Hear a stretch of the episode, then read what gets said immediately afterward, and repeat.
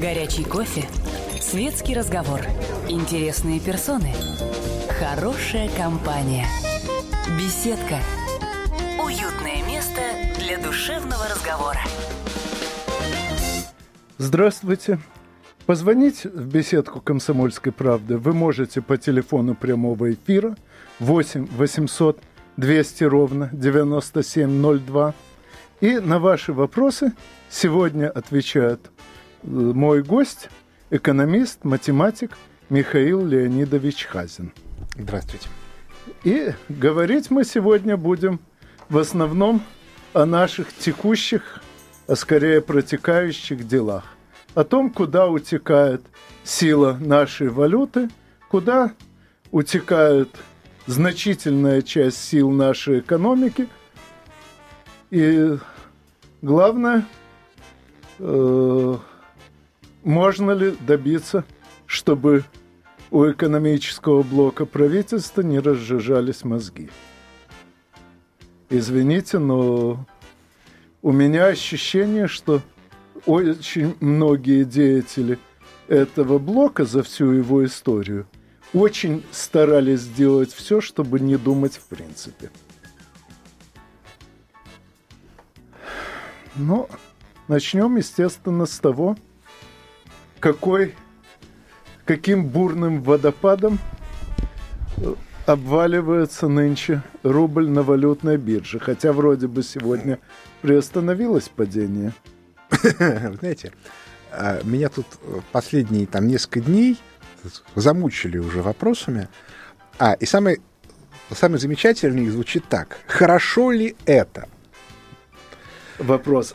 Я задаю вопрос. вопрос кому я хорошо? Да, я задаю встречный вопрос. Да, скажите, пожалуйста, а если вы видите на кухне человека с отверткой, это хорошо или плохо? Мне задают вопрос, как, а как это? Непонятно. Я говорю, ну смотрите, если этот человек собрался мыть посуду, а у него в руках отвертка, то это, наверное, плохо. Видимо, он не совсем адекватен. А если он собрался подвинтить винтик там у дверцы шкафа или, соответственно, у выключателя, то тогда он адекватен, это хорошо. Так вот, для того, чтобы объяснять, хороша или плоха политика Центрального банка и, и правительства, надо, по крайней мере, понимать, собственно, что они хотят. Вот поскольку ответа на этот вопрос нету, не существует, его никто как бы не видел и не слышал, то э, по этой причине говорить не о чем. Ну, как Другое же? дело. Они очень Нет. красиво говорят о том, что хотят повышения конкурентоспособности нашей экономики, это... и именно ради этого лишают ее источника Это демагогия, потому что что такое конкурентоспособность никто не знает, и как ее считать тоже никто не знает. Считать можно что? Считать можно инфляцию, считать можно средний доход населения, считать можно, ну, короче говоря, то, что считается. Вот у нас цель какая? Чтобы упал уровень жизни населения, тогда они поступают правильно, уровень жизни населения падает. Или, например, они хотят, чтобы народ вышел на болотную, и устроить у, не, у, у, у нас такой Майдан номер два. Тогда они тоже поступают правильно, потому что, обращая внимание, они не просто девальвируют рубль, они одновременно еще и, и, и пужают, а, соответственно, отъемом лицензию банка. В результате народонаселение четко понимает, что надо деньги снимать с, с рублевых депозитов, ведь население 10 лет приучали, что деньги нужно хранить в рублевых депозитах. Там довольно много денег, больше, чем годовой бюджет, раза в полтора.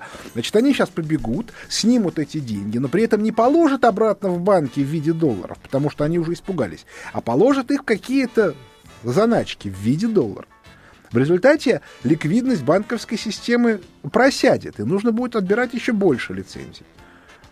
С другой стороны, всяко может быть. Смотрите, тут есть целая куча разных деликатных тонкостей. Например, все банки попали под угрозу, и все банки побежали в Центральный банк с чемоданами, в которых известно, что лежит. И Центральный банк говорит, ну ладно, у кого чемодан больше, того в списке в конец.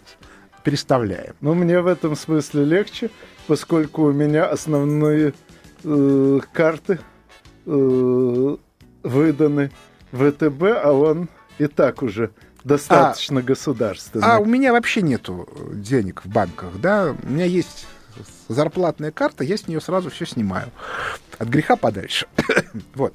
Как говорил один мой знакомый про нынешнего руководителя одного из самых крупных российских банков, когда я встречаю его в коридорах Верховного Совета, я инстинктивно хватаюсь за кошелек. Вот. А, ну, банкиры это вообще такая очень специфическая группа. Это еще не все.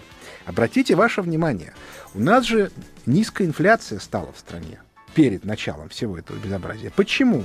Потому что имеет место дефляционный процесс. У народа денег все меньше, он все покупает все, все меньше, у сетей начинаются проблемы, не говоря уже о частных магазинах, они начинают снижать торговую наценку. А что это означает? Это означает, что невыгодно брать кредиты на Западе под 5-6% годовых. Теперь смотрите, у нас все наши резервы, что правительственные, что от центробанковские, лежат на Западе. Положены они под, под полпроцента годовых, а выдаются нашим же компаниям и банкам под 5-6% годовых. Вопрос, куда девается разница? То есть, безусловно, часть этой разницы получает западная банковская система. Хотя непонятно уже, почему она, а не наша. Но неужели же вы хотите сказать, что прям вот так вот никто здесь долю малую от этих, ну, будем считать, а 5%, сколько у нас там? Ну, скажем, 200 миллиардов, да, 5% от 200 миллиардов — это 10 миллиардов в год. Вы хотите сказать, что вот из этих 10 миллиардов никто прям вот ничего не получает? Хотя от него зависит, положить в этот банк или в этот... Не, как заговаривал Станиславский своим друзьям Немировичу и Данченко, не верю. А если у нас падает реально процентная ставка, то, соответственно, что получается? Что эти доходы сокращаются, никто же не хочет, чтобы они сокращались. И вот Центральный банк устраивает резкую девальвацию, в результате цены растут, инфляция растет, и, соответственно, все возвращается на круги своя. Как вам? Это, еще повторяю, это гипотеза, это версия. Я бы сказал, предположение. Ой, боюсь, что вообще не буду спорить по этому поводу. А после рекламы и новостей поговорим о других аспектах этого же несчастья. Дождитесь нас, новости нынче интересные. Горячий кофе, светский разговор, интересные персоны, хорошая компания, беседка, уютное место для душевного разговора. Снова здравствуйте. Позвонить в беседку «Комсомольской правды» вы можете по телефону 8 800 200 ровно 9702 и на ваши вопросы отвечает математик и экономист – Михаил Леонидович Хазин. Ну, до новостей он успел ответить на мой вопрос, что творится в последнее время с рублем. Но сейчас мы, наверное, расширим круг вопросов и будем обсуждать, что творится с нашей экономикой, поскольку курс рубля все-таки отражает не только мечты Центрального банка, но и реальность какой-то мере. Ну, в какой-то мере. Вообще говоря, если мы будем смотреть на рубль, то, в общем, существует несколько факторов, которые определяют состояние рубля. Вообще, любой национальной валюты – это состояние экономики. Чем экономика лучше, тем, значит, крепче. Это а, платежный баланс, который у нас был до недавнего времени сильно профицитный, но в последнее время в результате оттока капитала стал, в общем, тяжелый. А, это а, вот еще раз повторю, это вот паника вкладчиков, это локальный такой момент. Еще один локальный, локальный момент – это очередное заседание Федеральной резервной системы США, Комитета по открытым рынкам, который в очередной раз снизил, ну, во второй, объем эмиссии ежемесячный с 75 до 65 а, миллиардов долларов. А это локальный фактор, он объективно он ни на что не влияет, но психологически он вызвал некоторое усиление доллара, хотя при этом евро усиливаться бы не, должна, не должно было бы. Вот. А, но а, главный фактор, конечно же, это российская экономика. Российская экономика пребывает в крайне печальном состоянии. А главная причина ее спада, а у нас спад идет уже с конца 2012 года, что бы там ни говорило о, о, о правительство, причем очень смешно, да, оно как бы на самом деле разными способами до людей знающих пытается донести, что, конечно, спад. Например, а, Андрей Клепач очень любит э, разные экзотические параметры показывать. А почему экзотические? Потому что они официально не оформлены. Mm-hmm. Да? Вот рост, он вот все, вот правительство опубликовало официальную цифру, значит, вот все. Чиновник от нее отходить не может. А, а, а какие-нибудь экзотические параметры, они свободно болтаются. И можно сказать, что вот, конечно же, экономический рост, но вот это вот упало. Вот. А, значит, спад у нас с конца 2012 года, и произошло это потому, что та модель, прям скажем, достаточно спорная, которую предложил Россия а, для развития э, Гайдар, она закончилась. Значит, так, да. извините. Прежде чем обсуждать Егорушку Блаженного, ответим на звонок. Он не блаженный. Он Михаил, здравствуйте. А, здравствуйте, добрый вечер. У меня, вот, собственно, один вопрос и одно замечание. Значит, вопрос следующий. Нельзя ли, так сказать, рассматривать, что вся маркси... Э, ну, Маркс, когда писал свою основную работу, он имел, собственно говоря, в виду очень простую формулу, что сумма экспонент растет значительно медленнее, чем экспонент суммы. И когда деньги уже после написания этой работы превратились в товар, что, собственно говоря, отсюда все многие растут. Ну и замечание следующее, что в нашей так называемой рыночной экономике, которая построена на простом психологическом факте жадности, вот именно жадность-то и не измеряют. Вот, собственно, все. Ну, э, на самом деле все э, статистические методики, вообще все оценки, они исходят из того, ну, во всяком случае, официально утвержденные, что было все как можно более красиво, приглажено. Ну, в общем, поэтому, э, а если смотреть на такие вот факторы, которые, так сказать, отдельные эксперты наблюдают, то можно увидеть много разных веселых картинок, самых любопытных. Я вот, например, давно уже объясняю, собственно, в чем суть структурного кризиса, что в Соединенных Штатах Америки американские домохозяйства тратят на 3 триллиона долларов больше, чем получают какое-то время вся эта система живет за счет эмиссии и печатания денег и закрывания этих дыр, но рано или поздно вот оно, собственно, у нас на глазах накрывается. Вот.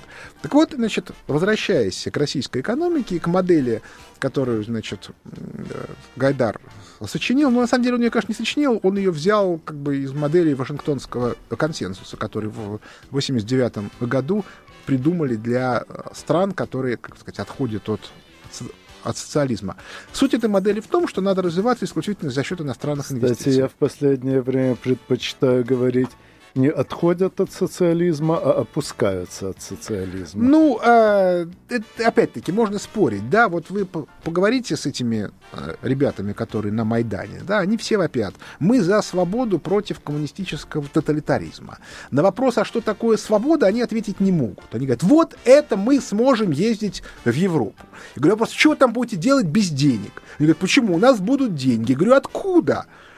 Свобода же вам никто денег не давал, это при тоталитаризме государство всем дает деньги. А при свободе оно денег не дает. И говорит, мы будем продавать. Я говорю, что продавать?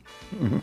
Ну, хорошо, барышни могут идти, как сказать, в публичный дом и продавать себя. А вы что будете продавать?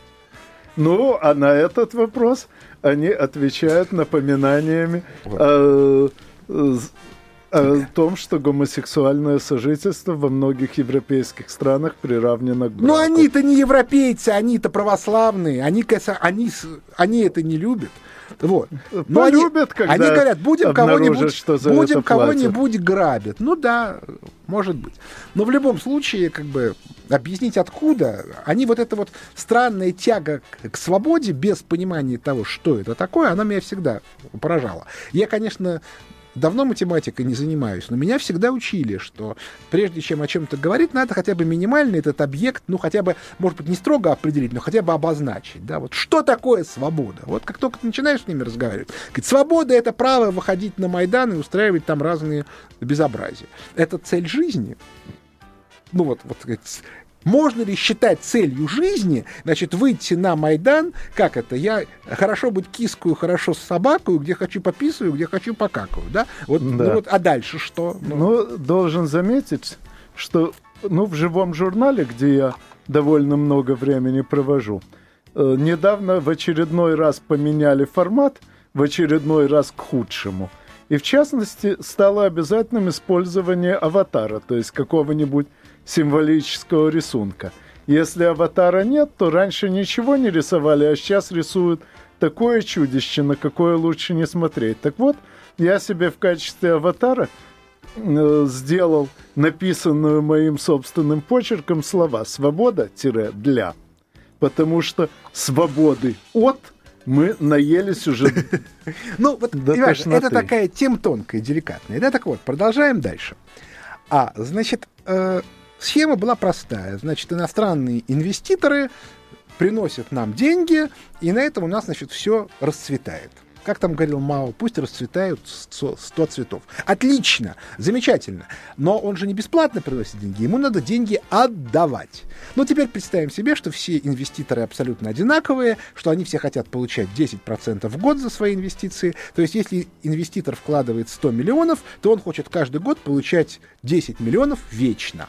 Тогда общий объем инвестиций, которые способна сожрать наша экономика, это те деньги, та валюта, которую мы получаем, умноженная на 10.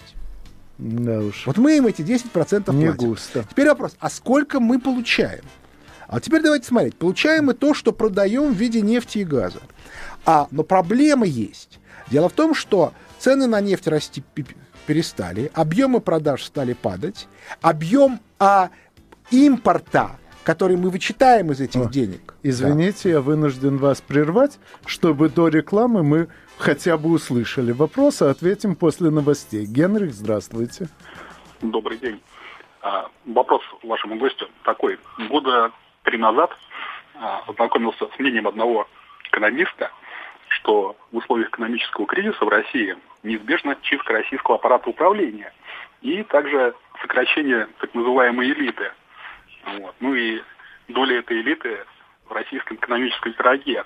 А вот по прошествии трех лет, вот вы считаете, сократилась доля жирных котов и доля их пирога? Э, Спасибо. Нет, еще пока не сократились. Но я думаю, что со временем э, сократится.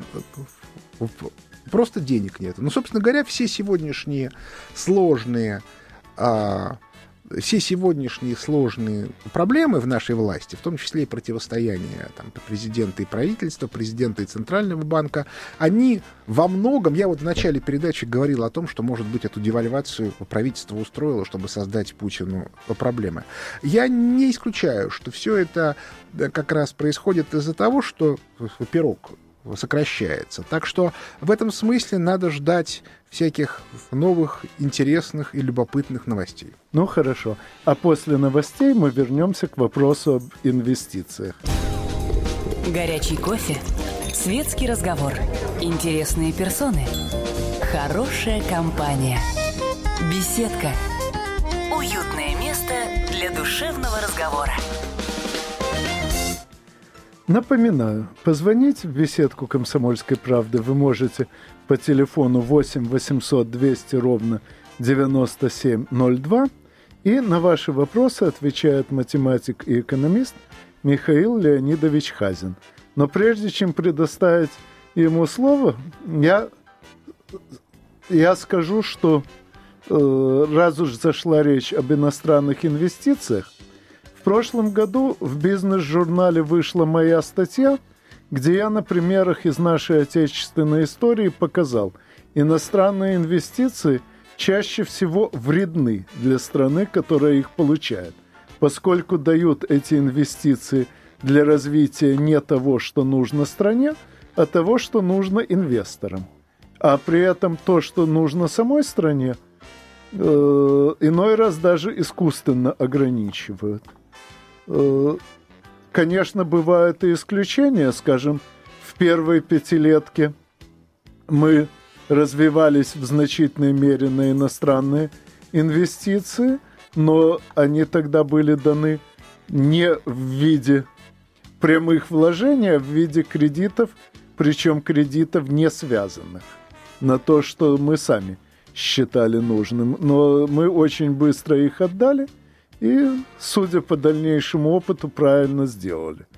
Э, так вот, я боюсь, что э, наши нынешние руководители экономического блока правительства вряд ли способны руководить так же грамотно, как те, кто руководил экономическим блоком в первую пятилетку. Ну, а мы не будем сейчас сравнивать, поскольку цели были разные.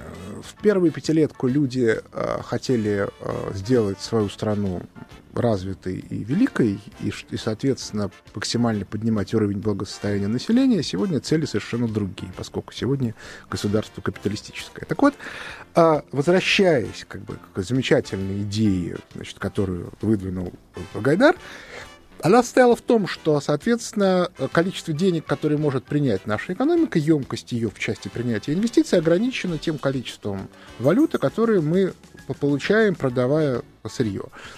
Проблема состоит в том, что последние годы мы стали это, эти валюты получать все меньше и меньше. Особенно после вступления в ВТО, потому что э, очень выгоднее стало завозить к нам готовые изделия, чем их производить у нас. Ну и еще одна проблема. Мы все-таки за эти годы накопили довольно большой объем долга, а процентные платежи — это тоже уход денег. И вот картинка. Скорее всего, сегодня у нас уже объем накопленных иностранных инвестиций больше, чем мы можем обслужить той валюты, которую мы получаем. То есть не то, что новых иностранных инвестиций не будет, а старые начинают уходить ускоренно. Ну, разумеется, когда я говорю, что не будет иностранных инвестиций, имеется в виду баланс. Не в смысле, что вообще нет инвестиций, а в смысле, что приход инвестиций меньше, чем их отход. А и в этой ситуации никакого экономического роста быть не может. Те, э, теоретически нам бы надо переходить на внутренние инвестиции. Нам надо развивать инфраструктуру, нам нужно через рублевое кредитование создавать реальное национальное богатство, но рублевое кредитование наше же э, правительство и Центральный банк либеральные запрещают. Ну, собственно, и, и долги у нас из-за этого, потому что наши предприятия и банки, ну, предприятия, они э, кредитуют оборотные средства в валюте по той причине, что в рублях это просто невозможно. А, и в результате мы оказались в совершенно идиотской ситуации, при которой у нас нет развития. А если не, э, нет развития, то получается спад. Ну, ну вот, а я собственно... к этому еще добавлю, что если э, учитывать реальные иностранные инвестиции, а не наши деньги, проведенные через офшоры – для того, чтобы просто э, подвести их под более благоприятную юрисдикцию, то сумма реальных иностранных инвестиций значительно, по-моему, по некоторым оценкам в несколько раз ниже суммы тех денег, которые получены страной в качестве прибыли и выведены экономическим блоком правительства из страны – ради этого самого привлечения иностранных инвесторов. То есть мы реально могли вообще без них обойтись. Ну, да, да. То есть на самом деле мы находимся в совершенно идиотической ситуации. Вашингтонский консенсус продемонстрировал, что он никакой пользы для нашей экономики принести не может. На самом деле это было всем, кто смотрел на жизнь трезво еще тогда, в начале 90-х, очевидно, но эти люди пребывали тогда в политической элите в меньшинстве. Они и сейчас пребывают в меньшинстве. Теперь вопрос, что делать? И вот наше правительство и наш центральный банк пребывают в панике, потому что они несут личную ответственность перед не, то, не, не только перед президентом, но и перед всей политической элитой страны за то, что происходит. Они отвечают за отсутствие роста, за падение уровня жизни населения и, как следствие, за падение рейтинга действующей власти поскольку они дико боятся, что их могут обидеть, тут есть еще одно обстоятельство. Это люди, они же ничего не умеют делать. Если их выгнать с их постов и отправить...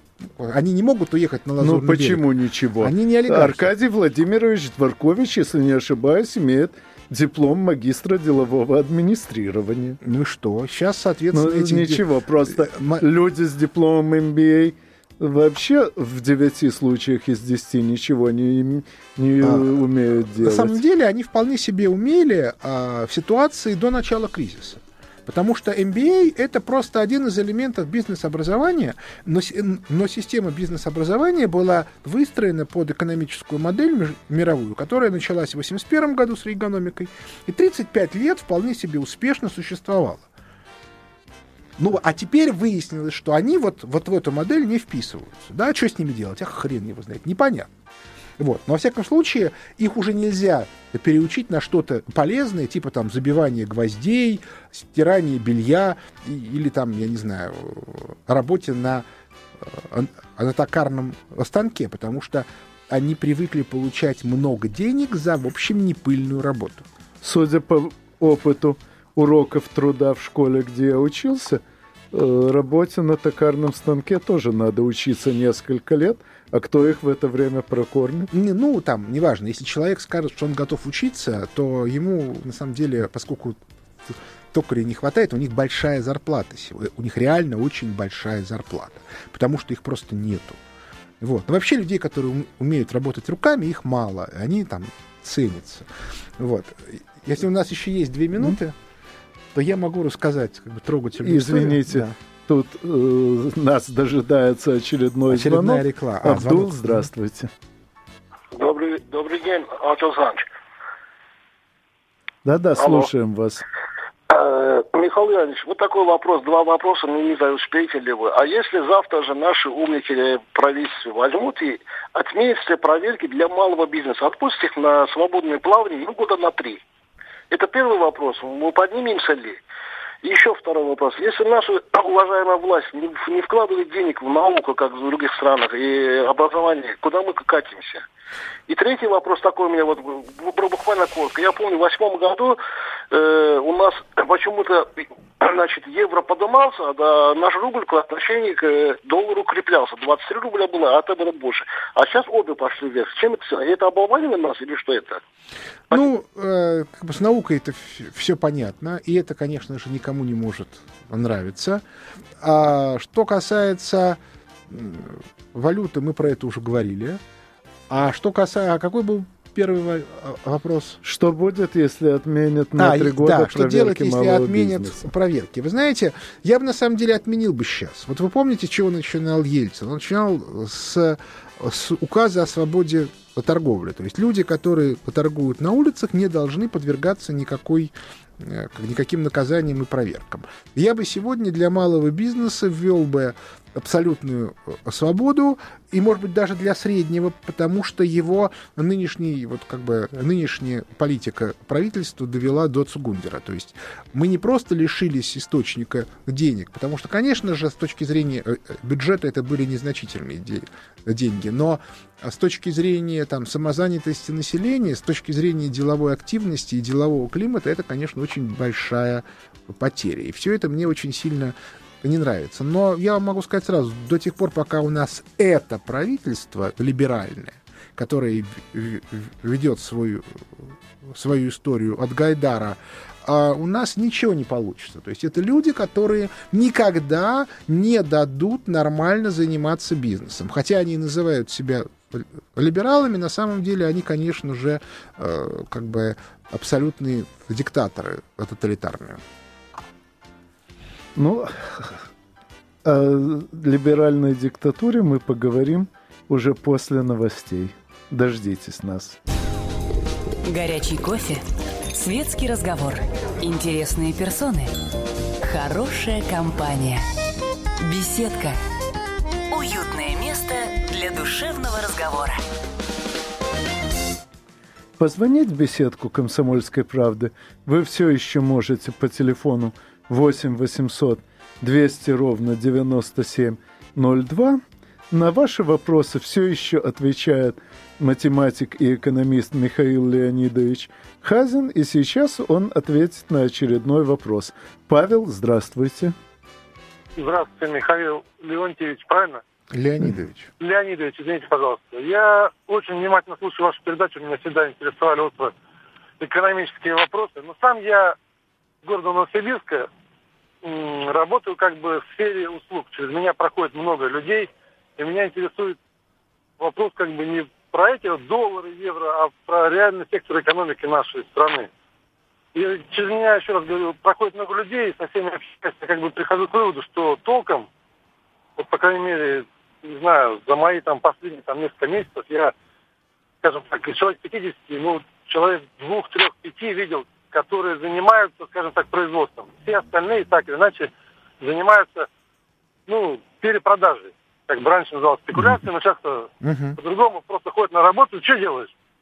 И на работу чем занимаешься? Тем-то, тем-то, тем-то. В итоге это выясняется, ну, грубо говоря, перепродажа. Купил подешевле, продал подороже. Uh-huh. И вот, на самом деле, вот, глядя на эту модель, чем люди занимаются, чем это, можно сказать, что занимается вся страна этим. Угу. И в итоге я не вижу глобальной, как бы, скажем так, цели, вот, к чему движется наша экономика. Ну да, ну так это результат э, того, что у правительства никаких э, нету стратегических планов. Что они хотят? Чтобы мы были страной, которая занимается чем?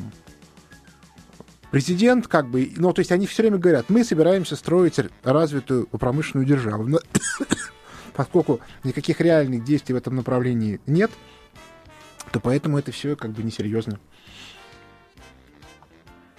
Ну, а я добавлю, что э, сама та экономическая теория, которой руководствуется экономический блок нашего правительства, разработана э, в интересах торговцев и способна более-менее внятно описывать только торговлю, а не производство. Поэт, э, грубо говоря, она рассматривает только э, парные взаимодействия, типа я тебе, ты мне и разбежались, и совершенно не приспособлена для описания сколько-нибудь длинных технологических цепочек, в отличие от теории, которую развивает мой сегодняшний гость. Поэтому э, правительство, руководствующееся такой теорией, заведомо не может способствовать развитию какого бы то ни было производства, будет независимо от объявленных им планов способствовать превращению страны в громадную торговую точку. Ну, а, на самом деле, а, вот, собственно, мне кажется, что главная эта проблема нашей жизни вообще сегодня, что у нас полностью отсутствует стратегическое планирование. Отметим, что оно отсутствует не только у нас. Вот недавний Давос и многие другие мероприятия, они показали, что никаких стратегических планов нет ни у кого. Недавний, буквально там вчера или позавчера, позавчера выступал президент США перед Конгрессом, и он тоже, в общем, ничего, никаких планов стратегических не, не, не продемонстрировал. Речь идет лишь о том, как, как бы вытаскивать страну из той ситуации, в которую она а, попала. Но поскольку, опять-таки, анализа, из-за чего попала, нету, то поэтому и здесь есть серьезные сомнения, что получится. То тянут еще глубже в то же самое болото. Борис, здравствуйте. Здравствуйте. Ваша передача очень познавательная, всегда я слушаю с интересом. У меня будет вот Спасибо. такой вопрос. А, я недавно в вашей передаче, по-моему, слышал о том, что господин Медведев подписал указ о разработке и внедрении ГМО добавок в нашем сельском хозяйстве. Это загубит полностью, мне кажется, его. И была информация о том, что э, значит, э, противники э, данной концепции подали в суд на Медведева. Хотел бы знать, какова на данный момент история. Ну, насчет суда не знаю. Но что касается генно-модифицированных организмов, то могу заверить, что в чисто, так сказать, техническом плане эта технология защищена от нежелательных последствий, насколько, настолько, насколько это вообще в человеческих силах. Более того, скажем, любимые мною яблоки Семиренко, э, будь они разработаны э, методом генных модификаций, скорее всего, не прошли бы эти тесты и не были бы допущены к тиражированию, поскольку они слишком уж долго живут, и хотя консерванты там вполне естественные, но они превышают те нормы, которые сейчас признаны допустимыми в ГМО. Поэтому в чисто, так сказать, биологическом плане это абсолютно безопасная технология. Все претензии к ней чисто экономические. И надо сказать, что достаточно противоречивые. То есть жалобы на ГМО одна другой противоречат. Так что тут я как раз не вижу ничего опасного, кроме единственной опасности, если кто-то э, из недобросовестных коммерсантов попытается добиться, чтобы ученые, занимающиеся этим делом, не соблюдали выработанные самими же ученые правила техники безопасности. Нет, есть еще одна проблема, но она связана не столько с ГМО, сколько вообще с, как бы, с общими проблемами защиты э, э, э, экономики. Дело в том, что, скажем, генно-модифицированные семена многие, а, они дают высокий урожай, но, но в дальнейшем этот урожай нельзя использовать для дальнейших а, посадок. Извините, так это как раз да. сделано по требованию зеленых это зеленые потребовали, чтобы Неважно. Э, в природе если мы, не если мы будем закупать, эти Если мы будем закупать эти семена, то мы, становим, мы попадаем на крючок производителей. То есть, иными это словами, да, тут я с вами категорическое требование, чтобы все, что сеялось у нас, у нас же и производилось. Закупать семенной материал за границей никак да, нельзя. Да, тут я с вами вполне согласен. У нас еще звонок? Юрий, здравствуйте. Добрый вечер, уважаемые собеседники. Юрий из Владимира беспокоит. Я вот хотел вас спросить. Депутат Госдумы Евгений Федоров – он несколько месяцев, месяцев назад давал интервью газете «Завтра» и сказал, что когда он был в министерствах раньше, везде сидели, сидели американские советники, в каждом министерстве. Не, по, не поэтому ли у нас теперь разруха идет, что по ему указаниям мы работаем, и Сердюкова не сажают не поэтому ли, что он доброче, добросовестно на Америку поработал, поэтому Понятно. не сажают. Нет, насколько я знаю, в Министерстве обороны у нас все-таки американских советников не было даже при Ельцине – вот. Э, вообще я постараюсь пригласить депутата Федорова, чтобы он ответил на этот вопрос подробнее. Но, Михаил Леонидович, вы, насколько я знаю, с какими-то советниками встречались. Поделитесь Не, ну я просто знаю, что э, госское имущество было целиком все в иностранных советниках. А что касается там Министерства экономики, то они там, конечно, не, они не работали. Ну, может, при Грефе, не знаю. А они просто появлялись иногда. Но сегодня э, такой проблемы нет, потому что сегодня министерства заказывают работу в основном, ну, по экономике, в основном высшей школе экономики или РЭШу, или Академии народного хозяйства. А там сидят люди, которые более преданы Западу, чем любой иностранный советник. Поэтому мы получаем прозападную э, политику ну, просто автоматом. Да уж. Э, трехглавый либеральный дракон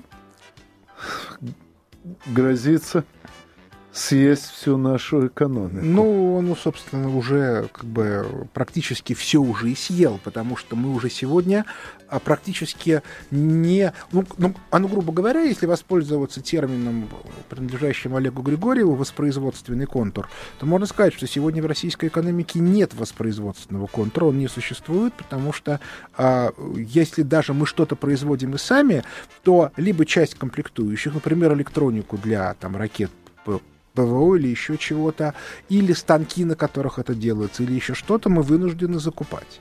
А со станками проблема. Если в прежние времена мы закупали станок, и это был наш станок, то теперь в этом станке стоят разного рода электронные, электронная начинка, которая не позволяет ни его переносить, ни производить на нем те детали, которые как бы не нравятся производителю этого станка. Ну, в конце концов, он может его просто в ту минуту, когда ему это нужно, выключить.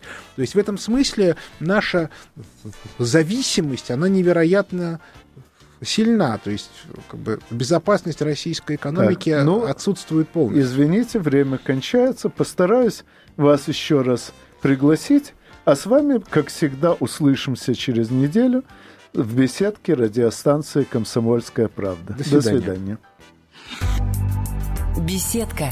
Беседка. Уютное место для душевного разговора.